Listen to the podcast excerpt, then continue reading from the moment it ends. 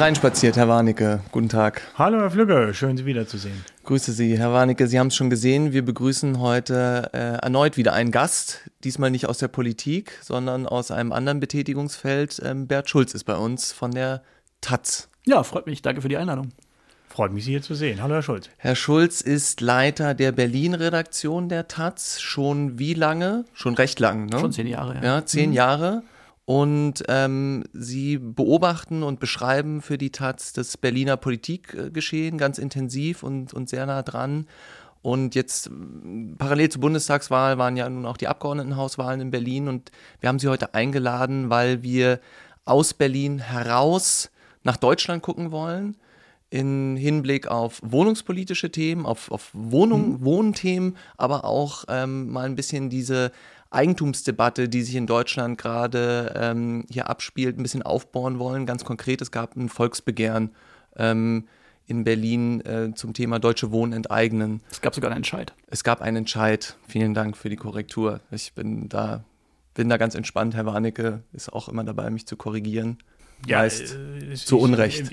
Das geht mir wahrscheinlich wieder als Schulz. Zu Unrecht, das ist eine, aber Fehler muss man einfach korrigieren. Ein bisschen Präzision muss eigentlich schon sein. Amen. Nicht so locker welche moderieren, sondern einfach mal Präzision. Aber ich sage es deswegen, weil es gab ja schon, es ist der zweite Entscheid im mietenpolitischen Bereich, ne? Und der erste tatsächlich wurde ja abgeräumt vom Senat 2015, als auch Initiativen gesagt haben, wir wollen ein Mietenmoratorium haben. Da kam es gar nicht erst zum Entscheid, weil der Senat gesagt hat, wir können uns da gar nicht dagegen stellen. Das wurde abgeräumt. Diesmal kam es zur Entscheidung. Es wurde abgestimmt am 26. September und die Entscheidung war sehr, sehr eindeutig gegen die Position des Senats und gegen die Position auch der jetzt wahrscheinlich designierten regierenden Bürgermeisterin Giffey. Und was? Mich mal dafür einhaken. Da glauben Sie eigentlich, das ist eine Entscheidung, Sie haben das gerade so vielleicht nur so nebenbei formuliert, eine Entscheidung gegen den Senat war, würde ich nämlich auch so sehen, oder war das tatsächlich eine Entscheidung für Enteignung? Es war, glaube ich, beides. Also es gab eigentlich nur eine Partei im Senat, die gesagt hat, wir unterstützen diese Position 1:1. Das war die Linke. Die SPD, Franziska Giffey, hat das sehr deutlich ausgeschlossen, obwohl es in der SPD auch deutliche Befürworterinnen gibt. Das ist nicht so, dass es die da sehr, sehr eindeutig die Position ist. Da gab es Abstimmungen auf dem Parteitag. Und bei den Grünen weiß man es ja nicht so richtig, was sie wollen. Ich teile aber ihre Einschätzung nicht, dass es so eine Art Protestwahl war, sondern ich glaube tatsächlich, es war ein Ausdruck eines Unmuts über eine Situation, die sich seit 10, manche sagen 15 Jahren abzeichnet, nämlich die steigenden Mieten. Und es war der Ausdruck eines Unmuts von vielen Bürgerinnen und Bürgern, die eben Mieten zahlen, dass die Politik sich dieses Themas nicht annimmt. Also es ist für mich kein Protest oder keine Ablehnung einer Politik eines Senats, sondern es ist der Ausdruck einer Sehnsucht, dass sich die Politik eines Themas annimmt, was sie bisher zumindest im Bund sehr wenig getan hat. Im Land muss man sagen, versuchen sie es, aber sie sind an ihre Grenzen gestoßen. Aber der Bund hat doch, fällt mir jetzt sofort nur Widerspruch ein, reichlich Maßnahmen ergriffen. Also ich meine, wir haben seit Jahrzehnten ein soziales Mietrecht. Die Miete darf im Mietverhältnis nicht über die ortsübliche Vergleichsmiete hinaus erhöht werden. Die ist in weiten Teilen von Berlin im Bereich von 6-7 €. Das ist jetzt, weiß Gott, nicht überhöht. Ich meine, die Taz ist in der Zeit wahrscheinlich um einiges teurer geworden, verglichen mit den Mietsteigerungen. Kann natürlich auch sein, dass die Qualität der Taz sich im Laufe der Jahre immens gesteigert hat. Und das ist deswegen geworden. Das Papier zum Beispiel. Papier wird auch teurer. Ja, ist, jetzt muss ich sagen. Da haben wir schon was, und wir haben ja im Bund die Mietpreisbremse bekommen. Also wir haben ja jetzt sozusagen eine Anknüpfung der Neuvertragsmieten an die Bestandsmieten. Dazu sagen, da wurde nichts getan, finde ich, das ist schlicht falsch. Naja, es hat sich de facto auf den Markt nicht wirklich ausgewirkt, ne? Sie sprechen zu Recht an, es gibt viele Bestandsmieten, die sind noch vergleichsweise niedrig, in Berlin als auch in anderen großen Städten. Aber die Problematik, dass Wohnungen zu Renditeobjekten geworden sind, im Grunde genommen seit der Finanzkrise 2007, 2008, die hat sich ja dahingehend ausgewirkt, dass erst in den großen Städten die Angebotsmieten deutlich gestiegen sind. Und dieses Problem verlagert sich jetzt, oder nicht verlagert, sondern das erkennt man jetzt ja auch in vielen kleineren Städten inzwischen schon. Also selbst in... jetzt hauen Sie aber ganz viele Teile durcheinander. Schauen Sie sich die Mietsteigerung der Angebotsmieten... Lassen Sie noch mal kurz. Schauen Sie mal die Mietsteigerung in Berlin in den Angebotsmieten an. Die haben sich in den letzten 10 Jahren tatsächlich verdoppelt. Das heißt nicht, dass die Leute, die in den Wohnungen wohnen, viel mehr zahlen, da ist es noch einigermaßen moderat. Aber die Menschen, die nicht mehr in ihren Wohnungen wohnen können oder die irgendwo hinziehen wollen, die stehen vor dem Problem, dass sie einfach sehr, sehr viel mehr Geld für Miete ausgeben müssen, als sie sich eigentlich leisten können, weil sie gerade in Städten wie Berlin nicht so richtig viel verdienen. Also ja, Sie haben so viele Sachen jetzt angesprochen, da muss man ja mal abschichten. Ja, aber Herr Warnecke, mit dem Hinweis um kurze Antwort bitte, weil wir uns jetzt schon gleich in ein Thema rein verfressen haben. Das ist ja auch wünschenswert. Sie beide haben ja auch wunderbarerweise hier ihre vorhersehbaren Rollen gefunden, aber ich wollte auch noch über andere Dinge sprechen. Das ist keine Rolle, ich glaube. Naja, also ihre Position. So deswegen ernst, ne? Mit der Bitte um kurze Antwort, weil ja, ganz kurz. Also, geneigte Podcast-Hörer kennen das natürlich auch schon. Jetzt haben Sie mir schon die Hälfte der Zeit für die Antwort weggenommen durch diesen Hinweis. Ich stoppe jetzt, ab jetzt. Also, ich halte die Aussage für falsch, wie sie die Mieten, jetzt habe ich schon ganz vergessen durch Ihren Einwurf, Herr Flügge, was er alles gesagt hat. Ich kann es gerne nochmal wiederholen. Wir haben in Berlin im vergangenen Jahr Mietpreissteigerungen gehabt von unter 2%. Also da sind keine Mieten explodiert. So, dann bei der Frage. Welche Mieten meinen Sie jetzt? Die Angebotsmieten oder die Bestandsmieten? Wenn ich von Mieten rede ich immer von Mieten. So, aber das sind die Bestandsmieten. Die Bestandsmieten, ja. Angebotsmieten gibt es auch nicht. Das ist eine Wortkreation. Das ist einfach Blödsinn. Es gibt Angebote, aber es sind keine Mieten. Das ist einfach falsch. Damit will man nämlich schon etwas transportieren. Das ist sogenanntes Framing. Man möchte nämlich sagen, ein Angebot ist nur ein Angebot. Es wird durch die Annahme zu einer Miete, aber eine Angebotsmiete gibt es schlicht und ergreifend nicht. So, die Angebotsmieten, muss man sich auch mal angucken, sind auf maximal 10% oberhalb der ortsüblichen Vergleichsmiete gedeckelt. Ob die jetzt in den letzten 10 Jahren rauf oder runter gegangen sind, ist erstmal nebensächlich. Wir haben in Berlin eine verdammt niedrige ortsübliche Vergleichsmiete. Und jetzt kommt nämlich der nächste und dritte und dann höre ich auch auf. Wichtiger Punkt, im Vergleich zu den Haushaltsnettoeinkommen sind die Mieten vergleichsweise geringer angestiegen. Das heißt, die Menschen auch in Berlin haben von ihrem Haushaltsnettoeinkommen nach Bezahlung der Miete immer mehr übrig. Und zwar Jahr für Jahr, auch in den vergangenen 5 Jahren. Und deswegen, glaube ich, ist dieser ganze Bogen, den Sie da gefahren haben, der ist empirisch widerlegt. Ja, das mag vielleicht so sein, wenn Sie das so sehen, aber de facto ist es ja so. Es ist ja de facto so, wenn Sie jetzt versuchen, eine Wohnung zu finden auf dem Markt, dann kriegen Sie nichts mehr unter 15 Euro pro Quadratmeter. Also ganz ehrlich, wenn Sie gucken Sie mal rein in die Angebote. Schauen Sie rein. Sie kriegen auf dem freien Markt nichts unter 15 Euro pro Quadratmeter. Und man muss auch schon sagen, diese Maßnahmen, die vom Bund ergriffen wurden, die Mietpreisbremse, die ist zwar gut gewollt, aber sie funktioniert in der Praxis einfach nicht, weil die Leute Angst haben, überhaupt eine Wohnung zu finden. Die Leute gehen doch auf die Straße. Schulz redet. Ich weiß, Sie wollten ansetzen, deswegen habe ich Sie schon präventiv gestoppt, weil kennen Sie ja mittlerweile gut genug. Ja. Aber Herr Schulz, Sie auch jetzt, also ja, wichtige Diskussion, aber machen Sie erst mal weiter. Was war das denn jetzt? Also 15 Euro ist nicht korrekt. Nee, Herr Schulz, stimmt nicht. Da muss man jetzt auch nochmal abschichten, weil es ist ja nicht so, dass es auf einmal jetzt grundsätzlich in Berlin keine Wohnung unter 15 Euro netto kalt gibt. Das stimmt ja auch nicht. Doch mal. Schauen Sie doch mal in die Portale rein. Gucken Sie mal, was Sie finden. Gucken Sie mal, was die Leute zahlen. Also, da gibt es Wohnungen, die werden zu Preisen vermietet. Ja, aber Schulz, Moment mal, stopp. Also ich suche ja auch gerade nach einer Wohnung, ja, und jetzt ist es so, dass nicht jeder darf in der August- oder in der Mommsenstraße in Charlottenburg oder in Mitte wohnen. Bei mir im Kiez Pankow hängt ein Zettel. Da steht drauf, Belohnung 2000 Euro. Eine Familie, ein Kind, gut verdient, zahlt bis zu 2000 Euro Miete im Monat, freiwillig, für eine 90 Quadratmeter Wohnung plus. Okay, mit Balkon gerne und Altbau. Aber trotzdem, für eine 90 Quadratmeter Wohnung 2000 Euro plus zu zahlen und dazu auch noch 2000 Euro Belohnung freiwillig in den Raum zu stellen, das ist der Ausdruck einer Not, die zeigt. Aber Herr Schulz, Sie wohnen in Pankow da auch in einer sehr beliebten Gegend, so wie ich unterstelle, und es kann nun eben nicht. Jede Gegend in Berlin ist inzwischen beliebt. Sie können doch nicht mal mehr in den Plattenbauten in der Außenviertel was finden. Also es ist doch jetzt nicht so, dass man Berlin sagen kann, der Innenstadtring, da ist alles toll. Lichtenberg ist inzwischen ein Bezirk geworden, wo viele Menschen hinziehen würden, wenn sie es noch könnten. Also Spandau ist jeder mal googeln, für was für Mieten angeboten werden. Zweitens muss man sagen, und darauf kommen wir eigentlich her.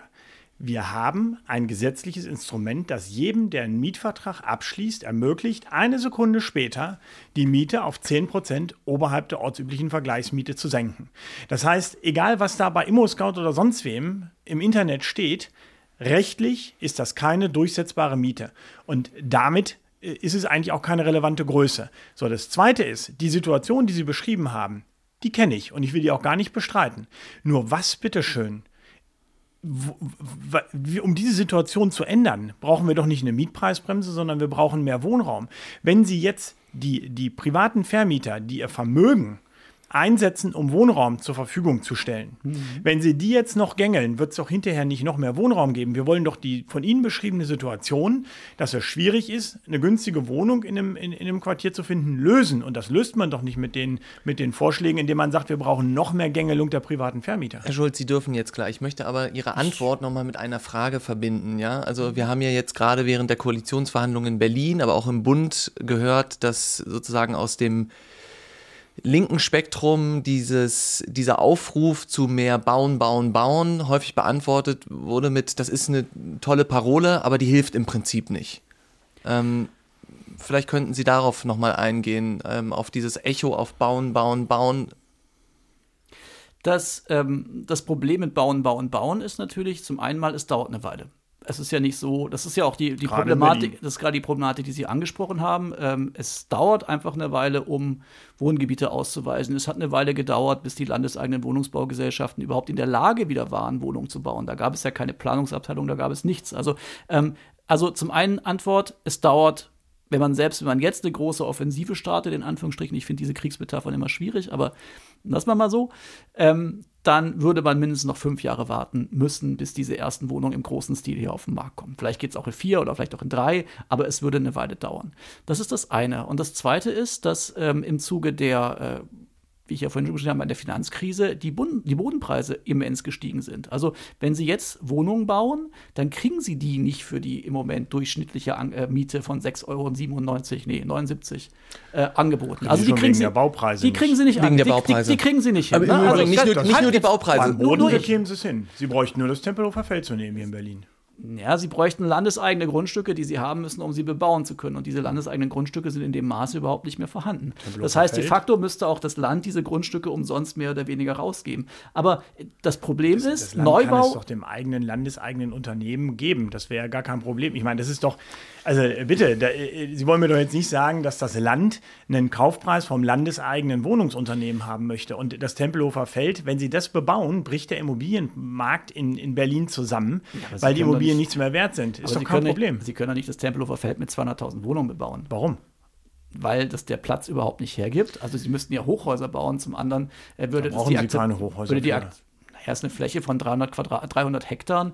Und, aber die Randbebauung würde ja auch schon massiv Druck vom Kessel nehmen. 20.000 ne? Wohnungen. Das wäre quasi 10% der Summe der Wohnungen, die in den nächsten 10 Jahren gebaut werden sollen. Ob das massiv ist, würde ich jetzt mal ins Zweifel ziehen. Und damit müssen Sie im Grunde genommen eine Position killen, die von den Bürgern in einem Volksentscheid per Gesetz verabschiedet wurde. Also macht der Senat ja jetzt im Übrigen auch, ne? Bei dem Volksentscheid Deutsche Wohnen enteignen, oder?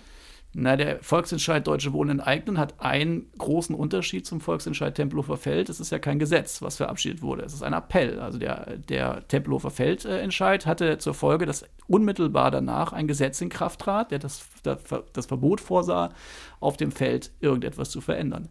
Der jetzige Entscheid appelliert an den Senat, alle Maßnahmen zur Vergesellschaftung von Unternehmensbeständen großer Immobilienunternehmen zu prüfen. Das ist der wesentliche Unterschied. Ob der Senat das umsetzt, ob man das überhaupt umsetzen kann, das wird die Zeit zeigen.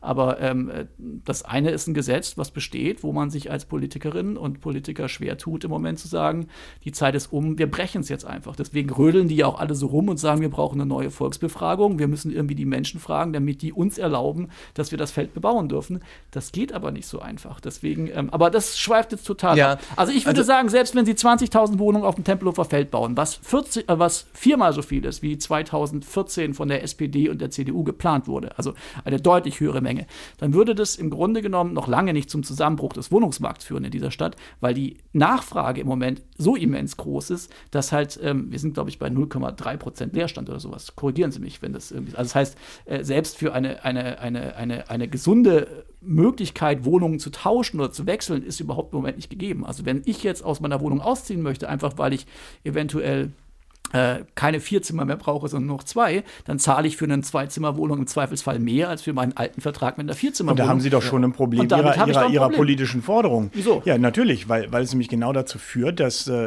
das war ja nur ein Beispiel, aber ich greife das mal auf, dass Menschen wie Sie in einer 4-Zimmer-Wohnung bleiben und nicht in eine 2-Zimmer-Wohnung gehen. Und wenn Sie jetzt den Preis regulieren wollen, müssten Sie ja eigentlich auch die Gegenleistung, nämlich die Flächenanzahl regulieren. Wie viel Quadratmeter darf denn ein Berliner verbrauchen aus Ihrer Sicht? Oder ist es unbegrenzt?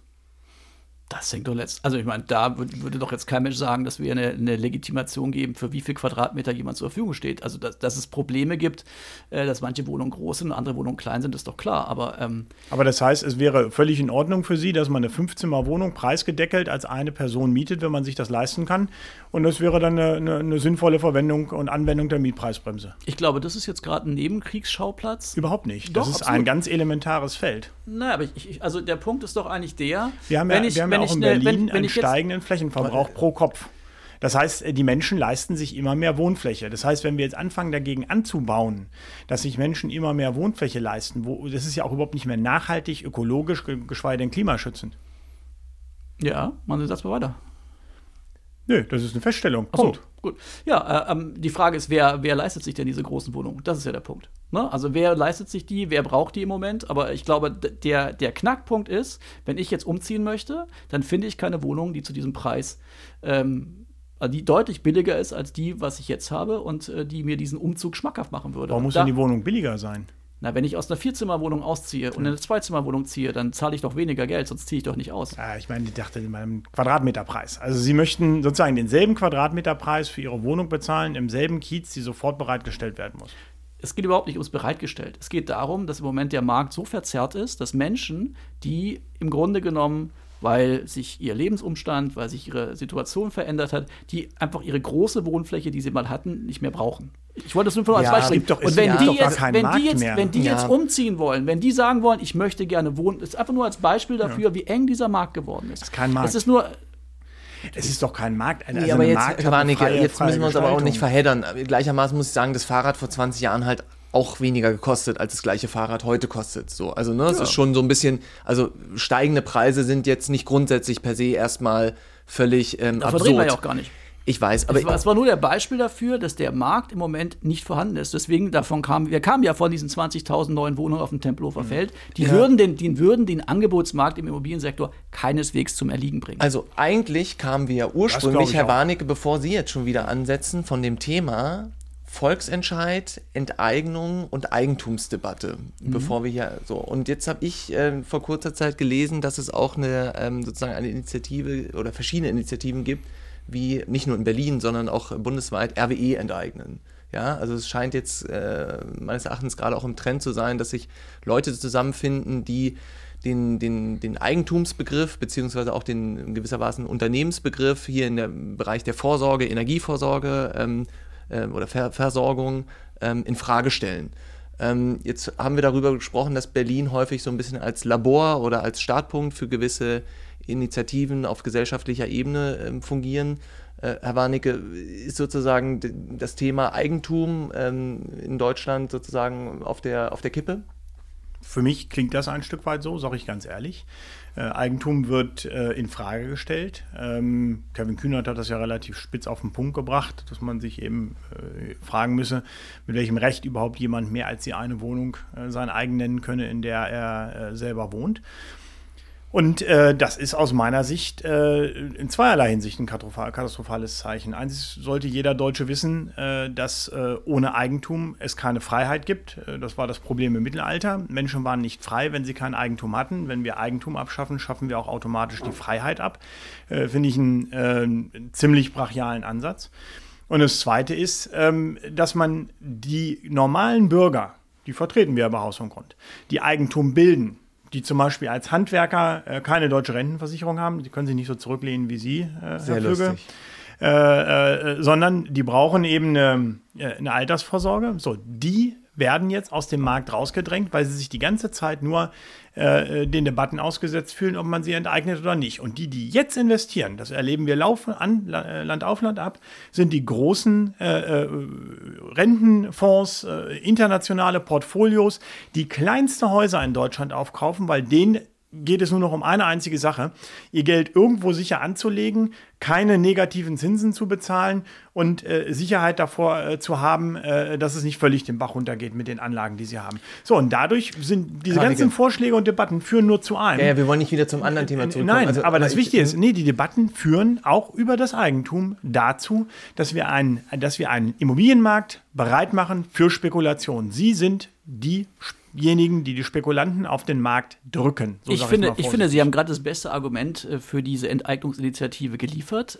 Sie vertreten ja eine Klientel, die überhaupt nicht von dieser Problematik betroffen wäre. Also niemand nimmt dem Menschen sein Eigenheimchen weg, egal ob er drin wohnt oder nicht. Das ist überhaupt nicht die Rede. Wenn Sie sich diese Enteignungsinitiative anschauen, dann geht es hier um große Immobilienbestände. Und das haben Sie ja genau richtig ausformuliert. Es geht um große Immobilienfirmen, die auf den Markt drängen und die Preise ruinieren, weil sie gar nicht in dem Sinne agieren wie ihre Klientel, die sie vertreten, nämlich versuchen, eine wertbeständige Immobilie aufzubauen, zu erhalten, sondern sie gehen auf den Markt, kaufen, gucken, dass sie das Zeug relativ schnell wiederverkaufen. Also das, was Sie gerade ausgeführt haben, ist das beste Argument, diese Enteignungsinitiative 1:1 zu unterstützen, weil sie nämlich dafür sorgt, dass ein Markt, der durch den Wildwucher des Kapitalismus, nenne ich es jetzt mal so weit. Durch die Linkspartei, weil die Wohnung nämlich verkauft hat und deswegen kann man sie Das war ein SPD-Senat, der die Wohnung SPD verkauft. SPD und Linkspartei gemeinsam. Noch auch schlimmer. Die CDU in den 90ern. Also die verkauft haben in Berlin, SPD. Herr Warnecke, wissen wir aber auch. Aber der Punkt, lassen Sie ihn jetzt mal. Aber lassen Sie, doch, der weiß es ganz genau. Der Punkt ist doch der, also niemand trachtet demjenigen, der seine Altersvorsorge als Eigenheim, als Eigentumswohnung vielleicht auch 2, vielleicht sogar 3 angelegt hat. Niemand trachtet dem nach dem Eigentum. Das ist überhaupt nicht in der Debatte. Das steht auch nirgends drin. Selbst wenn RWE enteignet wird, wird der Eigentümer immer noch seine kleine Wohnung haben oder Omas Häuschen haben. Da haben Sie mit der Erbschaftssteuer eine ganz andere Problematik. Aber das ist ein ganz anderes Thema. Sind Sie gegen die Erbschaftssteuer? Ich wollte nur sagen, dass die Problematik für die Übertragung des Geldes nicht übertreiben. Die Schwierigkeit für die kleinen Eigentümer ist doch, dass sie über den Kamm geschert werden mit Immobilienfirmen, die überhaupt kein Interesse daran haben, in ihren Wohnungen irgendwas zu tun. Die sehen das einfach als Zustimmende Geste von Herrn Warnecke. Die sehen das einfach nur als Geste ohne Worte, aber genau. In dem Fall, und in diesem Fall ist es doch genau richtig zu sagen, wir müssen auf einem Markt, der im Moment von großen Immobilienfirmen getrieben wird, der dafür sorgt, wo die Stimmung versaut wird, wo Leute im Grunde genommen Wohnungen nicht mehr als existenzielles Notwendigkeit betrachten, sondern als einfach eine Zahl, die ich auf meiner Liste habe, die ich meinen Aktionären bieten muss, dass man da eine Steuerungsmöglichkeit bekommt. Das ist doch total wichtig. Und ich finde, da können sich eigentlich die kleinen Eigentumsbesitzer nur daran bedanken, dass man sich diesem Kapitalbegehren endlich mal entgegenstellt. Nee, Sie können natürlich immer sagen, wir haben eine Gefahr, weil das Eigentum und so weiter. Aber ganz ehrlich, die Möglichkeit, ein Eigentum abzuschaffen, ist in Deutschland sehr, sehr gering. Und die Gefahr, die Sie da sehen, die betrifft, wie gesagt, Ihre Klientel überhaupt nicht. Ich will ja sogar anknüpfen jetzt. Ich will jetzt gar nicht jetzt mal Widerspruch machen. Nur dann müssen wir noch mal, wenn Sie das so sagen, ich unterstelle jetzt einfach mal, das betrifft unsere Leute nicht. Ich sage Ihnen jetzt, ich könnte sagen, gefühlt ist es so, aber unterstellen wir mal, es bleibt für immer bei 3.000. Das weiß ich. Der betrifft erstmal Private nicht. Unterstellen wir mal, es bleibt auch bei den 3.000, wenn wir diese Gesetze erstmal haben. Dann muss ich mich doch trotzdem fragen über die vielen anderen Modalitäten, über die Signalwirkung, die davon ausgeht und. Die Tatsache, dass Steuergelder, 40 Milliarden Minimum, dafür verwendet werden. Ist das eine vernünftige Wohnungspolitik? Das ist das Erste, was ich mich frage. Und das Zweite ist, warum haben wir dann noch die ganzen vielen anderen Gesetze, die Sie hier ständig, wie die Mietpreisbremse und eine Verschärfung und was Sie da immer noch fordern? Das sind doch genau die Komponenten, die dazu führen, dass die Privaten aufgeben. Die geben tatsächlich auf, die verkaufen ihre Häuser. Es ist einfach hinten und vorne treffen sie immer die Privaten mit allen Maßnahmen. Und deswegen glaube ich auch nicht, dass dieser Volksentscheid oder das Gesetz dahinten dran auch die Privaten nicht trifft. Es wird auch wieder die Privaten treffen. Das war immer so, das wird immer so sein. Und wenn Sie sagen, Sie wollen etwas gegen die internationale Spekulation mit dem Wohnungsmarkt machen, da bin ich ja sogar bei Ihnen. Nur dann machen Sie doch bitte schön was dagegen und höhlen Sie nicht den Eigentumsbegriff in Deutschland aus. Dann machen Sie doch bitte ein Antispekulationsgesetz oder ähnliches oder verpflichten diese Konzerne zu über was, die Sie alle mitgegründet haben als Linke, weil die Linke diese Wohnung überhaupt erst auf den internationalen Markt gebracht hat. Die waren vorher gar nicht da. Und da muss ich Ihnen an der Stelle klitzeklein widersprechen, lassen Sie dabei nicht die Privaten unter die Räder kommen, die Mehrheit der Wohnungen das anbieten, haben wir jetzt tatsächlich auch verstanden. Ja. Aber so eine Enteignung ist das perfekte Antispekulationsgesetz, weil es auf der Grundlage des deutschen Grundgesetzes, das ja alle immer hoch in Ehren halten, eine Möglichkeit sieht, wie man Entwicklungen, die tatsächlich aus dem Ruder gelaufen sind in den letzten 15 Jahren, eindämmen kann. Das heißt ja noch lange nicht. Also wir reden ja noch gar nicht darüber, dass dieses Gesetz wirklich kommt. Ob dieses Gesetz kommt, wie es kommt, wenn es kommt und wann es kommt, das ist ja eine total spekulative Sache. Ja. Aber ich will noch mal einen Punkt sagen. Bis dahin wird weiter spekuliert mit den Immobilien. Sie heizen die Spekulation noch an. Deswegen ist ja auch spekulativ. Aber stopp, jetzt darf er aber reden. Jetzt. Ja, jetzt natürlich. Ja. Aber ich habe ihm noch gar recht gegeben. Aber die Symbolwirkung, die war doch klar. Und die Symbolwirkung, die ist doch in der Politik auch angekommen. Wenn fast 60% der Berlinerinnen und Berliner sagen, liebe Leute, wir nehmen ein Wort wie Enteignung in den Mund. Ein Wort, das vor 4 Jahren noch völlig tabuisiert war. Wenn ich Enteignung gesagt hätte oder gar Sie wären ja in die kommunistische Zelle transferiert worden.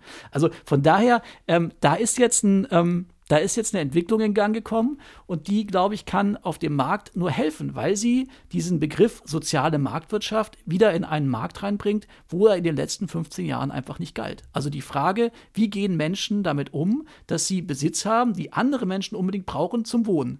Wir sind nämlich, und das will ich noch als Schluss sagen, wir sind in einer Situation, wo Energiepreise dramatisch steigen. Und wenn diese Steigerung der Grundpreise für Energie zusammen mit der Angst um die eigene Wohnung, die sich in diesem Entscheid natürlich auch ausgedrückt hat, wenn die zusammenkommen, ist eine sehr explosive Mischung. Gerade in einem Land wie Deutschland, das ja sehr auf Stabilität gesetzt hat. Also wenn wir jetzt einen Kanzler Scholz kriegen, ist das die Fortsetzung von Merkel. Und das Schlimmste, was den Leuten passieren kann, ist, dass sie Angst haben müssen, als Mieterinnen und Mieter irgendwann überhaupt nicht mehr die Kohle zu haben, um ihre Wohnung heizen zu können und dann auch noch ihre Wohnung verlieren. Also da ist ein sozialer Appell. So schlecht würde ich jetzt nicht über Herrn Scholz reden, wie Sie das tun, dass es die Fortsetzung von Herrn Merkel ist. Das finde ich jetzt auch nicht angemessen. Ach, kommen Sie. Bitte. Also, Herr Warnecke, Sie dürfen jetzt auch wieder, aber ich darf vielleicht auch zwischendurch nochmal eine Frage stellen. Also, Herr Schulz hat ja ganz konkret das Thema auch Energiearmut angesprochen. Ja? Also, die Menschen können sich irgendwann im Kontext nicht mehr leisten, ihre Wohnung zu heizen. Ja? Also, gibt es nicht sicherlich beim Eigentumsbegriff in unserer Gesellschaft möglicherweise ein paar Ausnahmen, die die Grundversorgung betreffen? Wohnen, heizen, müssten wir dann vielleicht auch auf das Thema Lebensmittel mal gehen und sagen, große Lebensmittelkonzerne oder Handelsketten dürften nicht mehr in diesem Ausmaße existieren. Schwarzgruppe, Lidl, wo macht es denn dann Halt oder wo wird da eine Grenze gezogen? Also bei mir ist die Grenze schon überschritten, muss ich ganz ehrlicherweise sagen. Also wir haben ja nun, ein Teil von Deutschland hat ja nun probiert, wie das alles staatlich organisiert funktioniert. Und ich glaube, die Menschen in der er will es ja nicht staatlich organisieren, sondern er will es ja kleinteiliger machen. Ne? Naja, das ist doch alles immer, dasselbe dahergeredet. Das bringt doch alles nicht voran. Also jemand, der ernsthaft vorschlägt, 40, 45 Milliarden Euro für den Erwerb von Wohnungen auszugeben. Das haben wir jetzt völlig platt. Ja. Nee, jetzt muss ich aber auch mal ausreden. Ja. Sie fragen mich, dann muss ich was sagen. Nee, aber Sie antworten immer mit anderen Inhalten. Nee. Ich werde jetzt hier gerade gefragt, ob die Grenze für Enteignung erreicht ist. So, und ob eine Alternative, die oder Vergesellschaftung. Wer ist enteignet worden? Ich finde die Debatten bereits gefährlich. Sie setzen einen Maßstab, wo ich nicht sehe, den wir wieder einfangen können. Wir laufen hier gerade in eine Phase hinein. Ich weiß auch nicht, wie die Ampelkoalition das hinbekommen will, das wieder einzufangen. Wenn Berlin für 45 45 Milliarden Euro ein paar 200.000 Wohnungen kauft und dann in den nächsten 30 Jahren weitere 45 Milliarden Euro, ja, denn Wohnungen muss man unterhalten, die bleiben nicht einfach so stehen, da reinsteckt. Das ist so die Standardmarge, dass sie innerhalb der ersten 20 Jahre nochmal den Kaufpreis reinstecken müssen an Unterhalt. Ja, die sind doch top geführt. Die sind doch super geführt von dem Unternehmen, oder? Da lachen wir beide drüber, das wissen Sie. So. Beruhigt mich. So und wenn wir dann sehen, hier kommunale Infrastruktur, die hochgelobt wird, wo wir auch beide ganz genau wissen, die kommunale Infrastruktur, gerade hier in Berlin, da können Sie auch seitenlang drüber schreiben, ob die S-Bahn nur funktioniert oder nicht und wie sich da die linke Partei und die SPD jetzt schon wieder ausspielen gegeneinander. Der eine sagt, wir kaufen die S-Bahn, nachdem man jetzt gerade die Waggons gekauft hat, da braucht man die S-Bahn gar nicht mehr kaufen. Und es ist vollkommen grotesk und gleichzeitig, auch mein Lieblingsthema zusammen Berlin mit Herrn Flügge, man kriegt nicht mal einen Personalausweis. Wieso sollten die denn in der Lage sein, eine Wohnung herzurichten? Also ich glaube, wir müssen ein ganz anderes Signal setzen. Wir müssen den Menschen allen ermöglichen, selbst eine Wohnung zu haben. Das ist eine Top-Altersvorsorge. Und dass die alle die Möglichkeit haben, in den eigenen vier Wänden zu leben. Davon träumen auch 80% der Deutschen. Das müssen doch politische Ziele sein und nicht, dass dann hinterher irgendein Blockwart um die Ecke kommt und sagt, du darfst in der Wohnung wohnen und du darfst in jener wohnen. Aber so der Zug ist doch schon seit 15 Jahren abgefahren. Also wer zahlt denn bitte jetzt noch 600.000 Euro plus für eine Dreizimmerwohnung in Berlin? Ich bitte Sie. Das sollte niemand machen. Da kann ich auch nicht zu raten. Nee, es sollte niemand machen. Das kann man nicht finanzieren und ich finde auch, dass kein Staat so eine Finanzierung unterstützen sollte. Das ist nämlich pure Spekulation, die da gemacht wird. Und ich finde halt, Der Staat hat es nicht herbeigeführt. Niedrigzinsen, das ist das eine, mit dem er das herbeigeführt hat. Der Staat hat, dass der Boden verknappt wird, weil überhaupt kein Bauland mehr ausgewiesen wird. Sind wir wieder beim Tempelhofer Feld. Und das dritte ist, dass wir eine Geldentwertung haben und die Leute irgendwie ihr Geld anlegen wollen. So, und das sind alle staatliche Folgen. Und jetzt wieder Herr Schulz? Nein. Also ich glaube, jetzt sind wir weit im Wirtschaftssystem gelandet. Also zum einen mal hat der Staat natürlich erstmal diese Möglichkeit geschaffen, indem er die Banken vor dem Zusammenbruch 2008 gerettet hat.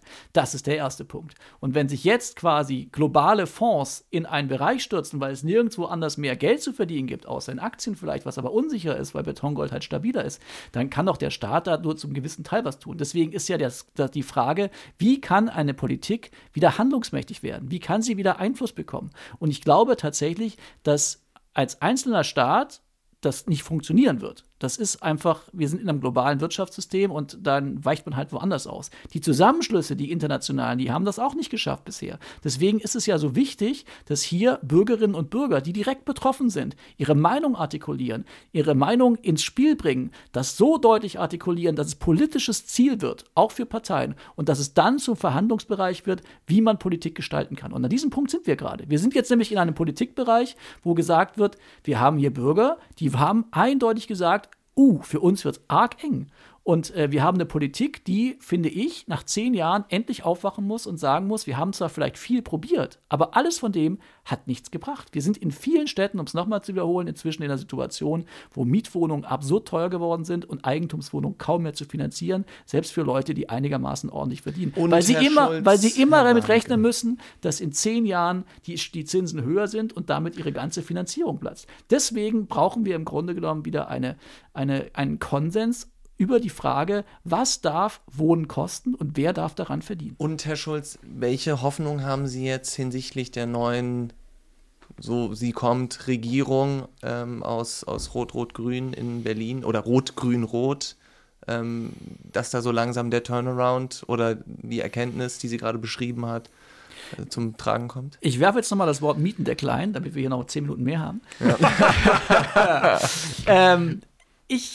Es gab ja den Versuch dieser Regierung, einen Mietendeckel einzuführen. Das ist gescheitert, weil das Bundesverfassungsgericht gesagt hat, das Land ist dafür nicht zuständig. Das Verfassungsgericht hat nichts darüber gesagt, ob ein Mietendeckel prinzipiell geht oder nicht. Und einer der nächsten Schritte, die sehr viel schneller umzusetzen wären als ein Gesetz, das eine Enteignung in irgendeiner Art befördert, ist eine Möglichkeit, auf Bundesebene einen Mietendeckel einzuführen und beziehungsweise Öffnungsmöglichkeiten für Mietendeckel in bestimmten Regionen zu machen, wo es, genau, da leiden die Schotten. Ja, die leiden, aber die Frage, aber die Gedanke, Frage ist, das heißt, dass 16 Landesregierungen auch noch ihren Senf zu geben, das ist allein, gucken Sie mal, Sie haben doch eben, da habe ich doch zustimmend genickt, als Sie gesagt haben, es ist toll, wenn Bürger ihre Meinung artikulieren, wenn Bürger dem Senat ein Signal mit auf den Weg geben. Da bin ich doch schon mal voll und ganz bei Ihnen. Ja, die Menschen politisch aktiv sind und ein Signal geben wollen, ist schön. So, jetzt kommt die nächste Frage. Wieso haben wir dann nur Bürgerentscheide, die von der Linkspartei getragen werden? Wie wäre es denn mal mit einem Bürgerentscheid zum Thema Wohnen, der zum Beispiel von den Parteien der politischen Mitte auf den Weg gebracht wird? Das wäre doch dann eine Sache, aber ich meine, dieses Thema ist ja sehr abendfüllend, so. Herr Warnecke, das kann man ja auch den Parteien Flügge, nicht vorwerfen. Sie würgen mich heute dauernd ab. Ich möchte es mal ausreden. Sie haben heute gar keine Chance. Ja, das merke ich. Ja. Sie haben den falschen Gast eingeladen. Ja, das ist irgendwie der Moderator schießt heute dauernd. Ja, das Problem ist, ich höre Sie ja immer. Ne? Deswegen möchte ich jetzt mal von jemand anders noch was hören. Ja, das mal also. Deswegen, also ich fand das schon mal, das ist ja ein prinzipiell richtiger Ansatz. So, jetzt sind wir doch nur an dem Punkt, dass die Inhalte, die in diesem Volksentscheid waren, aus meiner Sicht falsch und nicht die Tatsache, dass die Leute im Volksentscheid überhaupt auf den Weg bringen. So, und Deutsche Flügge, der bringt mich immer völlig aus dem Konzept raus, weil er mich dauernd abwürgen will. Und dann kommen Sie jetzt mit dem Mietendeckel um die Ecke. Genau. Und da sage ich jetzt nur eine Sache zu. Eben sagen Sie mir in diesem Podcast, dass man aufpassen muss, dass man die Privaten damit nicht erwischt, denn sie wollen was gegen die internationalen Spekulanten machen. Und jetzt kommen Sie mit einem bundesweiten Mietendeckel um die Ecke, der für wen gelten würde natürlich auch? Na, für alle natürlich. Na also. Natürlich, logisch. Ja, dann widersprechen Sie sich doch. Nee, jetzt widerspreche ich mich nicht. Es geht, nein. Ich sage noch mal was zu der anderen Situation. Niemand hält die Berlinerinnen und Berliner ab, ein neues Volksbegehren zu starten für eine Bebauung von Tempelhof. Das will aber offensichtlich keiner. Das hätten sie schon längst gemacht. Also wenn dieser Wunsch, den die verschiedenen Parteien immer sehen, Tempelhof zu bebauen, so groß wäre, dass wir da unbedingt was hinbauen müssen, sofort Unterschriftensammlung, 20.000 Unterschriften, zweite Hürde. Und wenn dann so viele Menschen dafür unterschreiben wollen, dann hat man den Entscheid. Aber Volksbegehren werden von den Bürgern betragen, nicht von den Parteien. Bloß weil eine Partei sie unterstützt, heißt es noch lange nicht, dass die Partei sie getragen hat. Das war bei dem Enteignungsentscheid so und das war auch beim Tempelhof-Entscheid so. Der ging gegen alle Parteien. Zum anderen ist es so, das heißt, also wenn jetzt tatsächlich der Wunsch in der Bevölkerung so groß ist, lasst uns Tempelhof zubauen mit 200.000 Wohnungen oder 160.000 oder 5, dann sollen sie mal loslegen. Das geht schnell. Ist innerhalb von 2 Jahren über die Bühne gebracht, wenn man es ordentlich organisiert. Ich glaube, das Problem in der Stadt ist auch wenn Sie das anders sehen, die Mieten steigen. Die Mieten sind eindeutig im Verhältnis gestiegen zu dem, was die Leute hier verdienen. Und deswegen, glaube ich, haben diese ersten 10 Monate des Mietendeckels, als dieser galt, schon gezeigt, dass auch das zu einem veränderten Verhalten geführt hat im Verhältnis zwischen Mieterinnen und Vermietern. Und ich glaube, auch das war ein Signal, liebe Leute, wir müssen hier was justieren. Also wenn ein Unternehmen wie die Deutsche Wohnen, die es jetzt heute nicht mehr gibt, aber wenn die hingeht und sagt, ja, wir müssen sozial agieren, dann ist das ein Erfolg einer Maßnahme, die auch nicht so lange Bestand hatte, aber zumindest in dieser ersten 10 Monaten schon was gezeigt hat. Sie hat vielleicht nicht alle Probleme gelöst. Sie hat wahrscheinlich keine Wohnung gebaut. Sie hat wahrscheinlich auch nicht dafür geführt, dass das Angebot jetzt explizit gestiegen ist. Aber alle diese Maßnahmen haben natürlich auch nicht zur Folge, dass sie alles lösen. Es ist ja ein Konglomerat aus verschiedenen Maßnahmen und dahin müssen wir kommen. Und da finde ich, weil Sie mich gefragt haben, was erwarte ich? Ich glaube, das eine ist die Maßnahme vom Bund, den Ländern Möglichkeiten zu geben. Berlin hat ja alles ausgeschöpft. Berlin hat ja alle mietenpolitischen Möglichkeiten ausgeschöpft, die man als Land haben kann. Der Bund auch. Und der Bund, ja, wie gesagt, der Mietendeckel wäre das eine Option, die könnte man den Ländern noch in die Hand geben. Und entschuldigen, Herr Warnecke, und erwarten Sie es auch unter einer Beteiligung der FDP? Im Bund? Im Bund? Sehr spannende Frage. Also ich weiß ehrlich gesagt bei vielen Punkten in diesem Bündnis noch nicht, wie die zusammenkommen sollen. Es gibt ja nicht nur die Mietenpolitik, es gibt ja auch im Klimabereich ganz viele Fragen, wo die FDP grundsätzlich andere Ansätze vertritt als die Grünen. Aber ich finde, man hat im Vorfeld dieser Wahl auf Bundesebene sehr deutliche Signale gesendet, dass man das Problem jetzt erkannt hat. Und ich finde auch, dass FDP, SPD und Grüne gut daran beraten wären, da Signale zu senden. In der Hinsicht, einen Markt zu schaffen, der wieder einigermaßen funktioniert. Weil das Problem ist ja, der Mietmarkt ist ja nichts, was man von heute auf morgen ändert. Man macht ja kein Gesetz und morgen ist die Lage gut. Man macht heute ein Gesetz und in 10 Jahren ist die Lage vielleicht wieder da, wo sie hin sollte. Genau, aber vor 10 Jahren haben sich die Parteien auch noch nicht bemüßigt gefühlt, ob nun im Bund oder im Land das entsprechend zu ändern. Ich glaube, fangen wir mit der Mietpreisbremse an. Die Mietpreisbremse wird vermutlich unter Rot, Grün, Gelb jetzt in die Jahre 15 bis 15 reingehen. Also da sehen Sie mal, hat nichts passiert. Ja, und warum? Weil die Linkspartei in Berlin systematisch jeden Wohnungsneubau verhindert hat. Nein. Doch, das hat mit dem Wohnungsneubau auch nichts zu tun. Naja, Sie wollen doch den Markt entspannen, das sagen Sie ja selbst. Wir waren doch schon beim Wohnungsneubau. Wir haben doch schon gemerkt, dass wir Wohnungen, die wir neu bauen, nicht auf den Markt kriegen zu einem Preis, der für die Leute finanzierbar ist. Ja, aber Entschuldigung, was ist denn Ihre Lösung für das Ganze? Sie müssen letzten Endes einen Wohnungsneubau schaffen, der so funktioniert, dass die Leute sich das leisten können. Wenn man jetzt einfach nur sagt, wie soll das gehen? Es muss eine staatliche Subventionierung dazu geben, das ist doch jetzt schon klar. Also das ist genau, und die Frage ist, in welchem Umfang das passiert und in welchem Umfang man da Subventionen leisten kann, ohne sich irgendwelchen Wettbewerbsgesetzen zu widersprechen. Das ist die Problematik. Warnecke ist ja ein großer Fan von Baugruppen. Ja. Weil dann am Ende sozusagen, also Zustimmung oder nicht so Zustimmung? Absolut. Ja, ne? Also dann geht es in die Hände sozusagen auch von Einzeleigentümern. Also es gibt auch Baugruppen, die Genossenschaften sind. In Form von Genossenschaften. Die Eigentumsverhältnisse muss man da nicht festschreiben. Aber Baugruppen sind doch letzten Endes eine sehr individuelle Lösung, weil wir alle wissen, dass es viel Arbeit braucht, um eine Baugruppe auf die Beine zu stellen.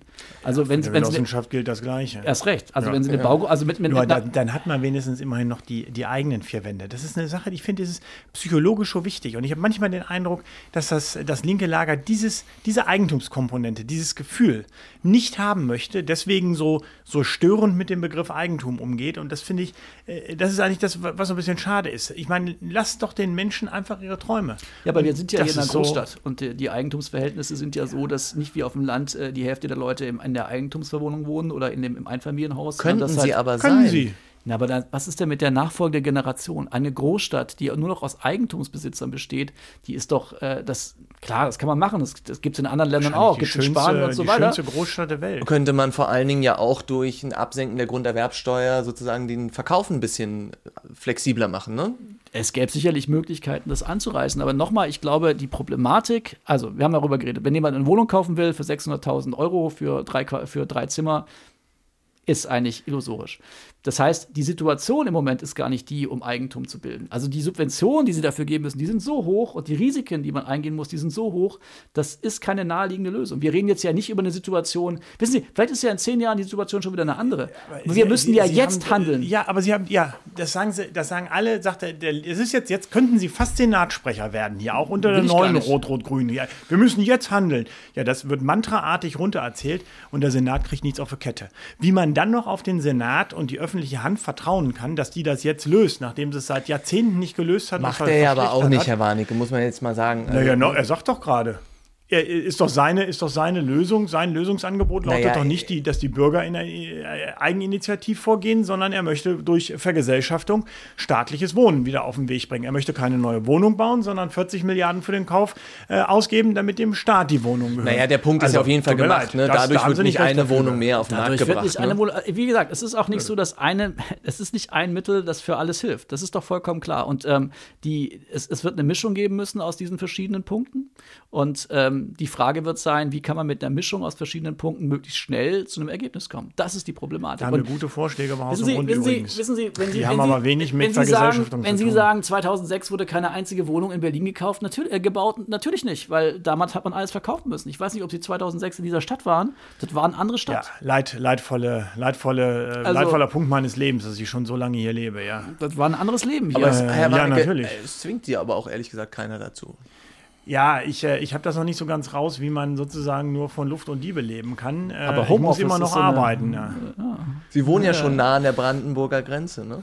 Ja, nun. Ich tue alles dafür. Also der letzte Schritt, der ist möglich. Irgendwann eines Tages. Ja, man muss noch Träume haben, oder? Das ist, oder vielleicht baue ich ja dann als Einziger auf dem Tempelhofer Feld nochmal. Möglicherweise so. Direkt in der Mitte. Dann. Ja, genau. So ein Einfamilienhaus mit Jägerzaun, genau. Genau, das wäre noch was. Mit dem eigenen selbstgebohrten Brunnen, weil da kein Wasser hinkommt und sowas. Hast du mich hochgelegt, das stimmt. Ich muss sagen, ich war jetzt am Wochenende gerade da. Es ist zwar bemerkenswert, bemerkenswert voll, auf der anderen Seite ist der Rasen bemerkenswert vorhanden. Ne? Der ist gar nicht so plattgetreten, wie man denkt. Es ist tatsächlich, es hat einen Anschein von Grün auf diesem Feld. Ja, es ist eine große Weite. Aber es ist trotzdem es ist eine große Weite und auch eine sehr beeindruckende große Weite und da schlagen irgendwie auch zwei Herzen in meiner Brust, weil gerade dieser... Bei Ihnen schon? Oh, ich kenne diesen... Jetzt aber ja. Aber ich kenne diesen Wohnungsmarkt drumherum sehr gut, weil sehr viele... Berliner, die sind alle ein bisschen irreal. Weil sehr viele Freunde von mir drumherum wohnen und die natürlich dort um Wohnungen kämpfen, ne? Gerade in diesem Quartier. Und es ist irgendwie so... Aber die kämpfen ja um Wohnungen, weil sie dort wohnen bleiben wollen, damit sie aufs Feld gehen können. Und wenn man das Feld immer ein Stückchen kleiner macht, dann ist irgendwann der Anreiz... Naja, also dieses Feld ist schon... Eine Stadt muss schon was bieten können. Also so ja, diese Stadt bietet schon auch, glaube ich... viel und die Stadt bietet auch drumrum viel, also ich glaube, aber die Diskussion ist an der Stelle auch ehrlich gesagt abendfüllend. Ich freue mich aber, dass wir trotzdem dann nochmal zum sozusagen einer kleinen Gemeinsamkeit und zum Lachen kommen konnten. Wir sind jetzt, Herr Warnecke, haben stark überzogen. Ich fand, das war sehr unterhaltsam. Auch wenn... Hoffentlich finden die Hörer das auch, Herr Flügge. Ja, ich persönlich fand natürlich Ihre Redeanteile stark übertrieben in dem Gespräch. Diese Hinweise stelle ich Herr Warnecke. Wir werden ja in kurzer Zeit mit einem Kollegen, das verraten wir jetzt aber noch nicht, von Herrn Schulz auch nochmal diese Debatte aufbohren, jedoch aus dem, sag's mal, gesellschaftlich ganz anderen Lager. Das bleibt eine Überraschung. Herr Schulz, aber trotzdem vielen Dank, nicht trotzdem, sondern vielen, vielen Dank, dass Sie hier waren. Das war mal wieder eine sehr engagierte und viel engagiertere Diskussion als zwischen uns beiden. Das hat uns, glaube ich, sehr viel Freude gemacht und in 2-3 Wochen, Herr Warnecke, sehen wir uns dann wieder zu einem erneuten Gespräch und hoffentlich bleiben Sie so kämpferisch. Ich gebe mir alle Mühe, möchte mich auch recht herzlich bei Ihnen bedanken, hat Spaß gemacht und weiter so. Ich werde darauf achten, was Sie in Zukunft schreiben darf. Vielleicht hat der heutige Tag ja zu einer leichten Änderung. Ja. Nein, ich glaube, da muss ich sehr durch. Ich zähle schon mal die Groschen, die ich noch brauche, um eine Eigentumswohnung zu kaufen. Herzlichen Dank. Vielen Dank für die Einladung. Danke.